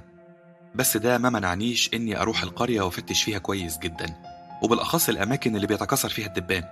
لأني عارف إن دبانة التسيتسي اللي بتنقل مرض النوم الجنبي بتعيش قرب المسطحات المائية المحاطة بالأشجار الكثيفة لأنها كائنات بتعشق الضلمة. المهم بدأت أفتش وسط الخضرة القريبة من الأرض على جوانب المصرف وقدرت ألاقي تجمعات من الدبان العجيب ده. قتلت ستة علشان أعرضها على حد مختص. أما باقي الجزء الأول من الحكاية والأهم من وجهة نظري هو إني من سنتين جيت مع طبيب أمريكي كان شغال على دراسة تحت مسمى دراسة بيئة حمى الوادي المتصدع. وأنا متأكد إنه كان معاه علبة كرتون رماها جنب النهر قبل ما يمشي من القرية. وبعد كده قعد ينكر إن ده حصل أصلا. ده اللي خلاني أشك فيه أكتر. بالأخص بعد اللي أنا شايفه بيحصل في مصر دلوقتي وبحكم خبرتي السابقة في سفاري. لو دبانة السيتسي دخلت مصر فمحدش هيعرف يلاقيها غير واحد عنده خبرة في المناطق الموبوءة. ولو أنا ما عملتش كده فمين هيكتشف المصيبة دي؟ أعتقد إن فترة السنتين كانوا كافيين جدا بإن الدبانة تقدر تنتشر ويبدأ مفعول المرض يظهر على الأهالي. والأجيال الجديدة من الدبانة بعد كده تلاقي مرضى تنقل منهم العدوى لأشخاص تانيين. ونخش بقى في دوامة ما نعرفش نخرج منها خالص. مم. طيب أنت متأكد إن الدبان كان حامل للمرض لما دخل مصر؟ ما أكيد. وإلا ما كانتش حصلت حاجة. ما كانش هيبقى فيه منها أي خطر. كانت هتبقى زيها زي ذبابة الفاكهة كده. وانت تفتكر ان الدبان قدر يتكيف مع الظروف البيئية اللي مش متعود عليها هنا في مصر؟ حضرتك ما شفتش القرية اللي كنا فيها. الجو هناك حر ورطوبة عالية جدا. الشجر والأغصان متشابكين على سطح المية. يعني باختصار البيئة هناك تشبه جدا البيئة اللي هم أصلا متعودين يعيشوا فيها. يعني تفتكر إنها وصلت مصر؟ بفعل فاعل. ده برضو أكيد. لأنه مش معقول تكون الدبانة كانت لازقة على شعري طول الفترة دي كلها وأنا جاي من الكاميرون لحد القرية. طب وليه؟ اللي عمل كده هيستفيد إيه؟ أنا ما أقدرش أعرف غرضه الحقيقة بس هو طبعا الأذية. يعني تعتقد نيته يعمل كارثة بيولوجية؟ لكن دي طريقة بطيئة جدا. أنت مش شايف إن في دلوقتي طرق أسرع وأسهل من كده بكتير؟ يعني مثلا حرب الميكروبات هيبقى حتى شكلها أحسن شوية. من دبان هيجيب للبشر مرض النوم. كلامك مظبوط يا فندم بس فعلا ما عنديش أي إجابات غير اللي شفته وحكيته لحضرتك. طب أنت واثق من إن الفلاحين اللي بتحكي عليهم دول ماتوا بمرض النوم؟ هو ده بالظبط اللي هتأكد منه وأطلب من وزارة الصحة إنها تنفيه أو تثبته لكن العلامات السريرية كلها بتأكد شكوكي. بس أنت عارف إنك مش هتعرف توصل للحقيقة لو ما لقوش طفيل التريبانوسوما في دم المرضى أو في نخاعهم الشوكي. عارف للأسف. وعارف كمان إننا لو أخدنا عينة من النخاع الشوكي لمريض بداء النوم يبقى بنحكم عليه بالإعدام وبنعجل بنهايته. لأن ده هيساعد على دخول التريبانوسوما للجهاز العصبي. ده لو ما كانتش دخلت طبعا. ولنفس السبب ده مرضى كتير اتوفوا خلال ساعات من فحص نخاعهم الشوكي. المشكلة كمان إن المستشفيات كانت بتتخلص من العينات وما بتختبرهاش مجهريا. وحتى لو اختبروها لازم اللي بيكشف يكون عارف هو بيدور على إيه ومتوقع. إنه يلاقي التريبانوسوما يا إما مش هينتبه لها خالص.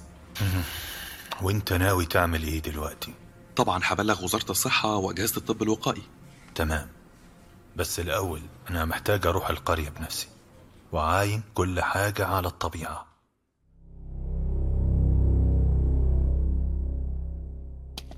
السلام عليكم. السلام عليكم يا دكاترة. اتفضل. هو إزاي حضرتك مش خايف تتقرص من الدبانة؟ سيبها على الله. وكمان أنا عارف كويس إن الدبان مش بيكون نشط إلا بالليل. من وقت الغروب لوقت الشروق. بالمناسبة أنا كنت لسه هسألك نفس السؤال. أنت بقى مش خايف تتقرص؟ لا إحنا في سفاري بيطعمونا بحقنة بنتاميدين كل ست شهور. يعني بتدينا حماية مش بطالة. وبمجرد ما وصلنا للمصرف لقيت فعلا حتة من أدغال أفريقيا. كأن حد قصصها ولازقها هنا. على دلتا وادي النيل. رطوبة عالية. شجر في كل مكان. الشمس ما تعرفش توصل للبقعة دي. ده غير الحرارة العالية اللي تطلع الروح. لقيت شوية بقر في المية بيرطب جسمه. جنبهم في شوية أطفال بيلعبوا في المية هم كمان. لما يجتمع المشهد اللي انت شايفه ده الإنسان والحيوان والدبان في نفس مصدر المية اتأكد إن الوباء هينتشر ويتشعب. عشان كده ده النوم بينتشر أكتر في مواسم الجفاف. لما تكون مصادر المية محدودة وكل الكائنات بتشرب من نفس المصدر. نزلت على ركبتي وبدأت أدور وسط النباتات على حافة النهر. وفعلا لقيت على جذع شجرة من تحت مجموعة كبيرة من الدبان. كانوا نايمين. وفعلا محدش يقدر يشوفهم بسهولة إلا لو كان قريب جدا من الأرض أو نايم على بطنه. كان الدبان صحته كويسة. ضربتهم بجرنان وبعدين أخدت منهم شوية وحطيتهم في علبة سجاير فاضية كنت جايبها معايا علشان أحط فيها العينات. هما صحيح كانوا ميتين بس حالتهم التشريحية ممتازة. ألا صحيح يا دكتور. هو النوع ده من الدبان بيحط بيضه فوق سطح المية زي البعوض؟ لا التسيتسي بتولد يرقات مش بتبيض. آه، قصدي إنها بتبيض بس البيض بيفقس جوه بطنها. بعد كده بتدفن اليرقات في الطين لحد ما يكتمل نموها وتبدأ تطير. وعلشان الدبانة تعرف تعيش لازم تكون جنب مسطح مائي مش كده؟ يا عزيزي في معلومات كتير اتغيرت من أيام ديفيد بروس. دلوقتي ذبابة التسيتسي بقت بتتحرك بحرية في كل مكان. وما بقتش مضطرة تفضل عايشة جنب الأنهار زي ما كانوا فاكرين زمان. هو طبعا الأنهار ما زال مكانها الأساسي بس مش الوحيد. آه ده كده المهمة بقت معقدة أكتر بكتير من اللي كنت متخيله. السلام عليكم. هو في حاجة يا دكاترة كفالة الشر؟ ما نستغناش حاج يعني لو عايزين أياتها مساعدة أني موجود. إحنا بس بنعمل دراسة سريعة كده عن قواقع البلهارسيا. بالهريسية أفوتكم بعافية. أنا من رأيي يا دكتور نبدأ نتحرك من هنا لأنهم هيبدأوا يتلموا علينا. آه أنا شايف كده برضه بقول لك يا علاء خليني أتواصل مع وزارة الصحة لأنك مش هتعرف توصل لحد هناك. أعلى واحد ممكن توصل له فرد الأمن اللي واقف على الباب. لكن أنا ليا اتصالاتي معهم. تمام يا دكتور. اللي تشوف وطلعت تاني يوم على وزارة الصحة وكان يوم مرهق جدا وقعدت مع عدد مهول من المسؤولين. أحكي القصة للمرة الألف. وما أقدرش ألومهم لو افتكروني مجنون. ما هو اللي بيتكلم عن ذبابة التسيتسي في قرية مصرية. ما يختلفش كتير عن واحد بيتكلم عن دب قطبي في ميدان طلعت حرب. بس لحسن الحظ كان معايا ما يثبت كلامي. القرية والدبان والمرضى موجودين. يقدروا يتأكدوا بنفسهم. وأخيرا قدرت أقنعهم. بعتوا فريق كامل من الأطباء للقرية المذكورة. في وسط اندهاش من أهل القرية. واللي مش فاهمين هو إيه اللي بيحصل لهم بالظبط علاء كان معانا طبعا وساعدنا كتير في تحديد الحالات المشتبه فيها. وعرفت إن اللي بتقرصه الذبابة بيعاني من صداع وحمى وتورم في الرقبة. ده غير العلامة المميزة لإصابة الجهاز العصبي وهي علامة كريندال وبتتلخص في إن الضغط على أنسجة المريض بتسبب له ألم بعد دقايق من زوال المؤثر.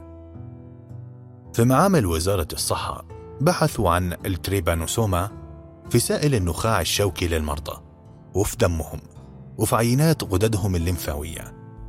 وتواصلنا كمان مع مكتب منظمة الصحة العالمية والنيمرو وحضر خبراء من عندهم بجرعات السورامين وميل بي الدوايين المعتمدين لمرض النوم. نقدر نقول إننا نجحنا في حصر حالات المرض وتحولت القرية الفقيرة المنسية لحقل تجارب مليان بالأطباء وخبراء من منظمة الصحة العالمية. ورجال الأمن طبعا اللي بدأوا يحققوا في القضية ويضغطوا على طبيبنا الشاب اللي جاي من وحدة سفاري علشان يستجوبوه. وفي كل مرة ما كانش بيقدر يحدد بالظبط إزاي المشكلة دي بدأت وما كانش عنده غير قصته عن الطبيب الأمريكي جوزيف دافنبورت اللي فتح صندوق بندورا على رأي الإغريق القدامى. وما كانش هناك حد غيري يكلفوه برئاسة فريق إبادة الذباب. عشان كده كنت المرشح الوحيد للمهمة دي. المهمة ما كانتش سهلة أبدا. بعد ما أثبتت التجارب إن الذباب قادر على مقاومة المبيدات المعروفة التقليدية. الذباب تحسه معدل وراثيا بفعل فاعل كأنه تم تصميمه علشان يكون سلاح بيولوجي لا يقهر. أجرينا عليه تجارب كتير لحد ما قدرنا نوصل إنه ممكن يموت إذا رشينا عليه جرعة ثلاث مبيدات مختلفة بنسب معينة. تركيبة مبيدات وصلناها بالتجربة. كان لازم نوفر طيارة رش تقوم بالمهام الصعبة والمكلفة. بس الحمد لله إن القرية صغيرة وده قلل التكاليف نوعا ما. بعد كده نفذنا الجزء الثاني من أساليب منظمة الصحة العالمية. وهي إننا نزيل كل المسطحات الخضراء من على جوانب المصرف بالبلدوزرات. أما الجزء الثالث والأصعب هو إننا اضطرينا نقضي على كل المواشي في القرية. علشان ما تبقاش حاملة للمرض وتلعب دور احتياطي للطفيل. ومنه لله اللي حطنا في الموقف ده لأنه كلفنا كتير قوي. رجال الأمن كان دورهم إنهم شكلوا لجان حوالين مخارج القرية لرش أي عربية خارجة علشان يتأكدوا إن ما عليهاش أي عينة من الذباب الخطوة الأخيرة كانت تمشيط القرى المجاورة للقرية الموبوءة علشان نتأكد من عدم إصابتهم بالمرض. وفي النهاية قلت لأعضاء لجنة الطب الوقائي بالوزارة أعتقد إننا حصرنا المرض تماما والمرضى الموجودين حاليا يا هيموتوا يا هيخفوا. لو فضلت دبانة واحدة عايشة بعد كل اللي عملناه ده فما فيش منها قلق خلاص. زيها زي التعبان اللي من غير سم. طب وهنعمل إيه لو في دبانة أو اتنين قدروا يهربوا وهم حاملين العدوى؟ ما أعتقدش إن ده ممكن يحصل لأنها مش هتقدر تتكيف مع جو مصر اطلاقا والقرية دي بالذات كانت وضعها استثنائي. طب وإيه الإجراء اللي هنتخذه ضد اللي ورطنا في المشكلة دي؟ للأسف إحنا ما نعرفش حد معين ولا معانا أي أدلة ضد حد. كل اللي نعرفه إن التسريب بدأ من منطقة دولية اسمها سفاري موجودة بالكاميرون. وبالفعل كتبت لهم تقرير عن كل اللي مرينا بيه وهبعته لرئيس الوحدة. علشان يحقق معاهم من ناحيته. ويحاول يمنع أي خطأ ممكن يحصل من وحدته مرة تانية. ما أعتقدش إن ده يكون خطأ مقصود منهم أو أسلوب من أساليب الحرب البيولوجية من إحدى الدول. أولا في طرق فعالة أكتر بكتير من شوية دبان يضربونا بيه. ثانيا الدول مش عاجزة إن هم يحطوا خطط أكتر تعقيد واحترافية. بالعكس جمال الخطة دي بالذات في بساطتها وسذاجتها. في الغالب الخطط المعقدة بتبقى مصيرها الفشل دايما. مفيش طيارة هتقدر تدخل من باب شقة لكن طفل صغير يقدر يدخل وبسهولة كمان. وبكده أكون وصلت لنهاية شهادتي وأتمنى إنها تساعد لجنة سفاري الموقرة في استنتاج الحقيقة الكاملة. دكتور مأمون الجندي 1998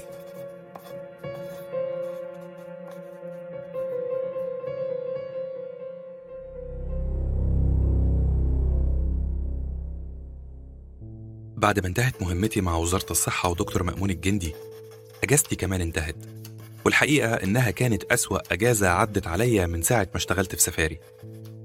المهم ودعت أهلي وودعت أشرف اللي فقد أبوه بسببي تقريبا وبوست إيد أمي اللي عالم هشوفها المرة الجاية ولا لأ. آه مجرد التفكير في الموضوع ده بيقتلني. لكن مفيش مفر لازم أرجع على سفاري. الكاميرون منفى حقيقي. هي صحيح مش بعيدة زي اليابان وأمريكا لكن حاجز الحضارة ما بيننا مخلي الفرق شاسع. وزي ما قال مايكل شتون إنها ليست وثبة في الهواء فحسب بل هي وثبة في الزمن كذلك. كلهم في سفاري تقريبا بقوا سامعين وعارفين بالحكاية. رجعت على سفاري ومعايا تقرير دكتور مأمون الجندي ومجموعة من الصور والملاحظات وشوية عينات من الذباب واليرقات. وطلعت على مكتب البروفيسور بارتلي بعد حفلة الاستقبال إياها. واللي كانوا وصلوا التقرير بالبريد فعلا. حسيت إن البروفيسور بارتلي تخن شوية زيادة ومش فاهم إزاي ده حصل لكنه فضل بنفس طيبة قلبه ونشاطه واهتمامه بالتفاصيل. Hi علاء طمني.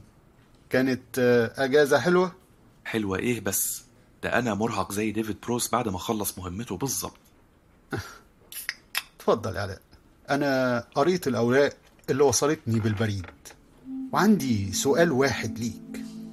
أنت إيه دليلك على إن الدبان طلع من عندنا هنا؟ لأن أنا جاي من هنا وجوزيف كمان جاي من هنا.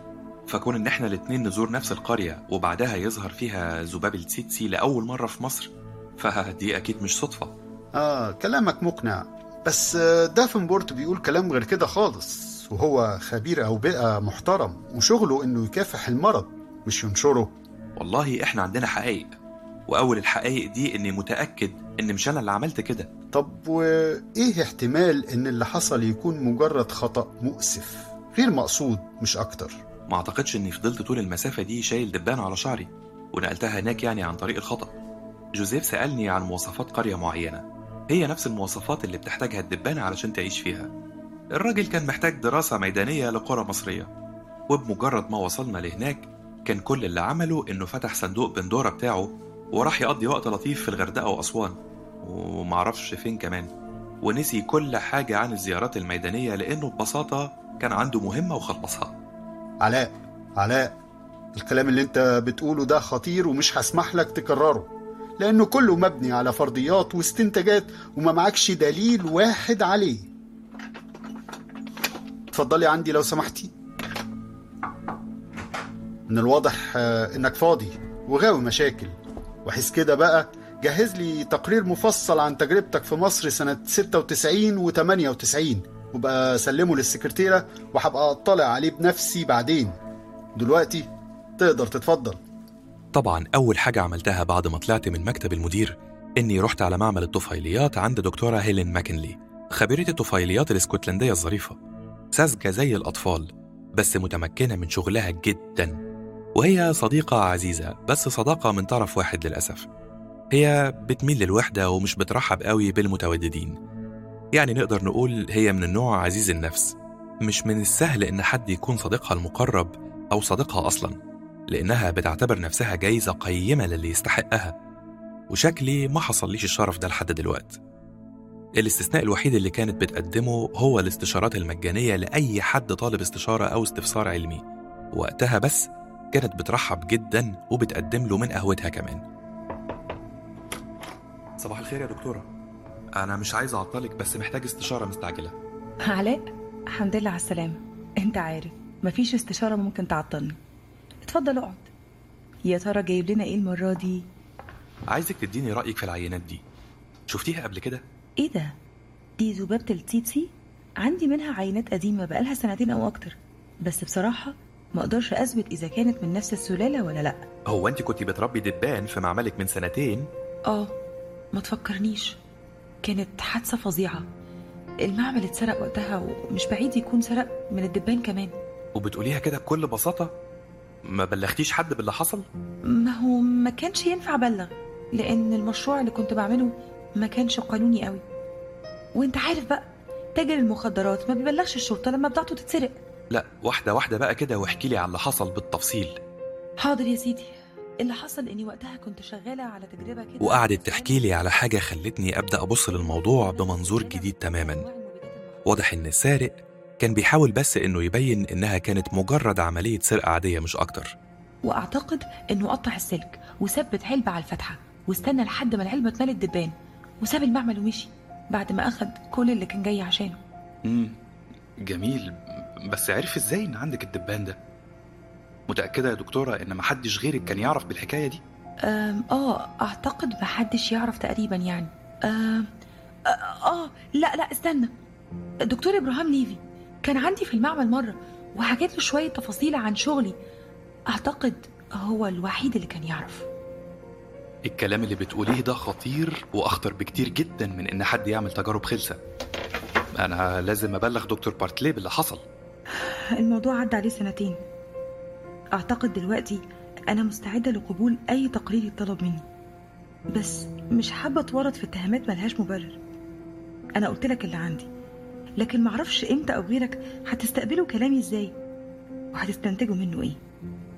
ما تقلقيش. أنا كمان بدور على الحقائق ومش هعتمد على شوية نظريات. من حسن حظ ليفي إنه ما كانش موجود في الوحدة الفترة دي. كان مسافر في أجازته الصيفية وكنت مشتاق أعبر له قد إيه نفسي أشوفه وأتكلم معاه. بس لما يرجع أكيد المدير هيطلب منه تقرير هو كمان ويكون تقرير مفصل. وأكيد هيلين هتجيب سيرته في تقريرها. وطبعا هينكر كالعادة إنه ليه أي علاقة بالموضوع. ويتهمني بقى بكل حاجة حصلت من ساعة حصار بابل لحد ما خالته اتحرقت في أفران الغاز النازية. بس ليفي ما كانش هو الوحيد اللي أنا مستنيه.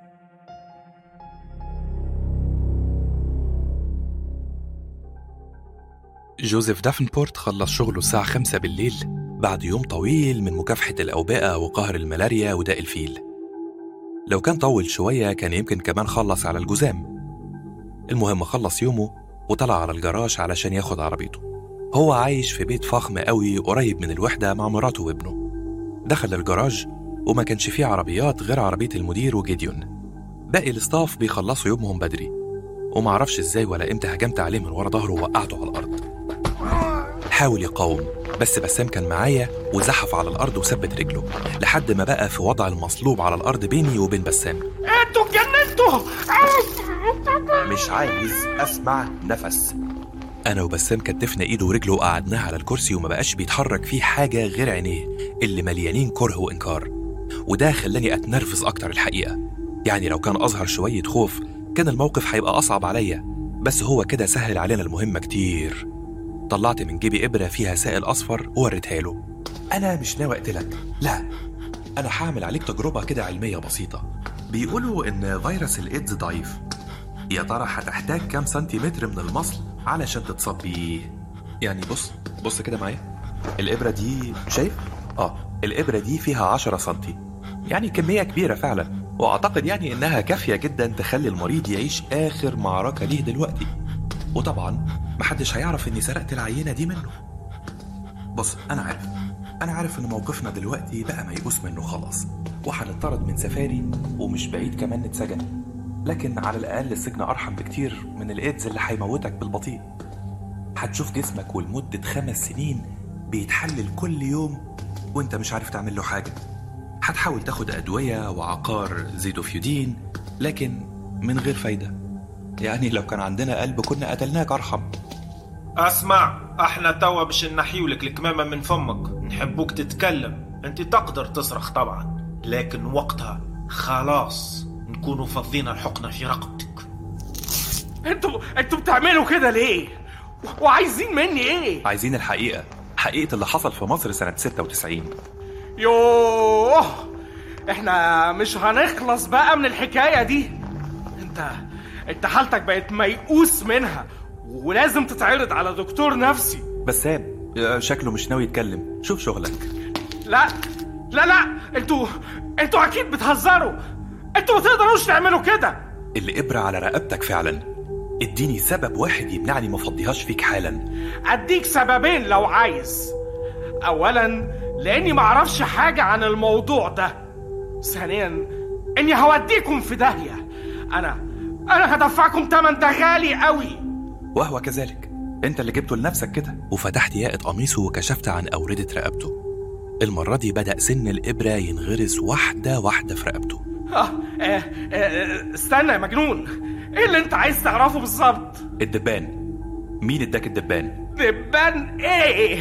هيكون دبان إيه؟ دبان التسي تسي وبطل استعباط. اسمه اسمه ماكس. ومعرفش عنه اي حاجة تانية. قال إنه عايز يدرس نمو العينة في بلد تحت استوائي زي مصر. لما عرف إني رايح هناك بعد أسبوع. وأنت كنت عارف إنها تسي سي آه طبعا كنت عارف. وكان جوه العلبة كمان أرنب صغير بيتغذى الدبان عليه وقت الرحلة. وماكس ده عرفك منين؟ انت بدل ما دخل الابره كلها. ليفي. إبراهام ليفي. قال انه باحث شاطر والراجل يهمه. ليفي. إبراهام ليفي. امم وليفي كان عنده أمل يعمل كارثة بيولوجية بالطريقة دي.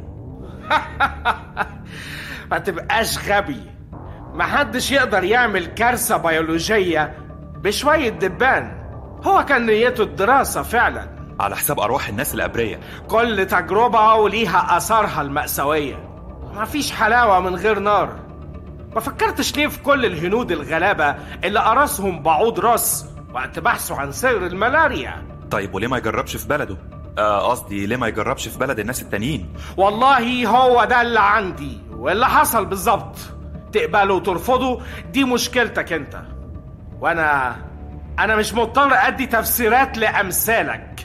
أنا عملت التجربة ارضاء لصاحبي والموضوع بسيط مش بالسهل كل اللي أنتوا عاملينه ده. ها؟ أخدتوا اللي عايزينه يا عرب خلاص؟ ما هو ده أسلوبكم. اتفضلوا فكوني حالا. بسام معلش وريله كده جهاز التسجيل. شفتوا هذا؟ عنا اعتراف كامل منك. وأحسنك تبقى ساكت وحاطط لسانك في فمك. إحنا لا شفناك ولا قربنا منك ولا أنت قلت لنا حاجة. تمام.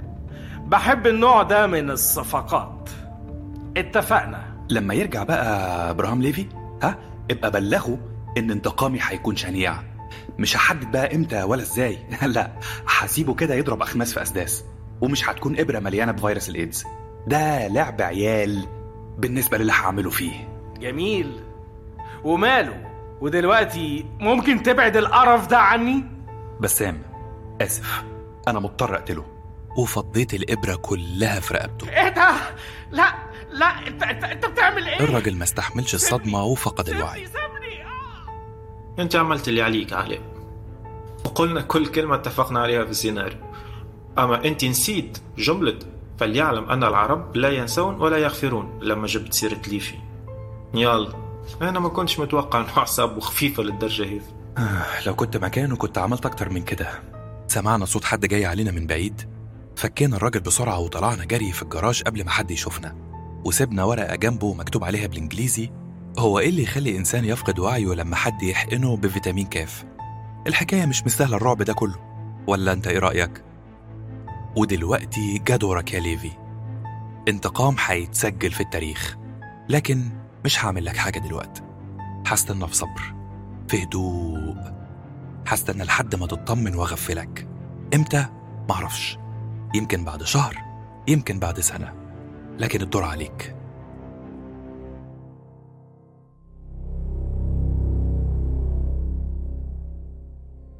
وزي ما هو واضح في التقارير اللي حضراتكم طلبتوها مني فدكتور ليفي ودكتور دافنبورت بيأكدوا إنهم ملهمش علاقة بالأحداث دي نهائيا. دكتور هيلين ماكنلي بتقول إن دكتور ليفي كان يعرف بتجاربها لكنها ما بتتهموش بحاجة. أنا انتظرت دكتور ليفي يرجع من أجازته وطلبت منه يقدم لي تقرير بشهادته زي ما هو واضح في الأوراق إنه بينفي أي دور ليه في القضية. ولكنه مصر إننا نعيد النظر مرة تانية في عدم تجديد عقد دكتور علاء عبد العظيم. والفكرة بقت مسيطرة عليه لدرجة إنه بيهددنا بشكل صريح بإنه هيسيب الوحدة لو ما سابهاش دكتور علاء عبد العظيم. بيأكد إن الطبيب المصري بقى خطر مؤكد على حياته بشكل مباشر. ولما سألنا دكتور علاء كان بشوش ومتسامح على غير عادته وقال لنا بالحرف أنا بسحب كل الاتهامات اللي وجهتها لدكتور إبراهام ليفي. كان مجرد سوء تفاهم بسيط. أنا دلوقتي عارف ومتأكد إنه ملوش دخل في القضية وعندي دليل مادي قوي على كلامي لكن مش هصرح عنه دلوقتي لأسباب شخصية. وصداقتي للراجل أقوى من أي أوراق والجان. وعشان كده أنا بوعده إننا هنسوي الأمور بشكل شخصي بعيد عن التحقيقات وهيكون مرضي وزيادة. بأكد إنها هتكون تسوية أعبر له بيها عن مدى احترامي ليه وأوعده إنه عمره ما هينساها. أما بالنسبة لدكتور دافنبورت فأنا بالفعل قدمت له اعتذار رقيق وهيكون اعتذاري لإبراهام ليفي أرق بمراحل. ولما بلغت رسالة علاء لدكتور ليفي لقيته اتعصب وتوتر أكتر. حقيقة أنا ما بقتش فاهم هو بيفكر في إيه بالظبط. أما دكتور دافنبورت فبلغنا بشكل رسمي إنه ناوي يسيب الوحدة وراجع على الولايات المتحدة. بيقول إن في شغل منتظره في أتلانتا وفشلت كل محاولات الإقناع إني أخليه يفضل. مش بس كده الأغرب إنه سيطرت عليه في الفترة الأخيرة وسواس إصابته بالإيدز رغم إنه عمل كل أنواع الفحوصات الممكنة اللي أثبتت سلامته وسلامة تحاليله. وبكده أبقى وصلت لنهاية التقرير المطلوب مني في الأحداث المؤسفة الأخيرة في سفاري. ومن رأيي الشخصي إنه كان خطأ غير مقصود وصعب إننا نحدد اسم نشيله المسؤولية كلها.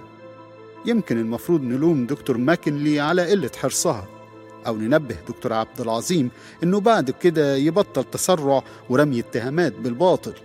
لكني ما أقدرش أتهم شخص بعينه بإنه السبب في بدء كارثة بيولوجية ربنا وحده اللي يعلم كانت هتنتهي بإيه. لولا كفاءة راجل علم بوزن دكتور مأمون الجندي ودقة ملاحظة طبيبنا الشاب علاء عبد العظيم. إفريقيا هتفضل غامضة زي الموت ومليانة بالكوارث اللي منتظرانا. ولو إني بدأت أعتقد إن سفاري بقت كل مهمتها إنها تمنع الكوارث دي قبل حدوثها.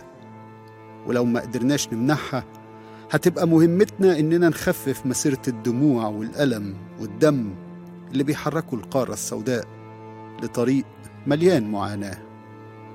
موريس بارتيليه سفاري سنة 1998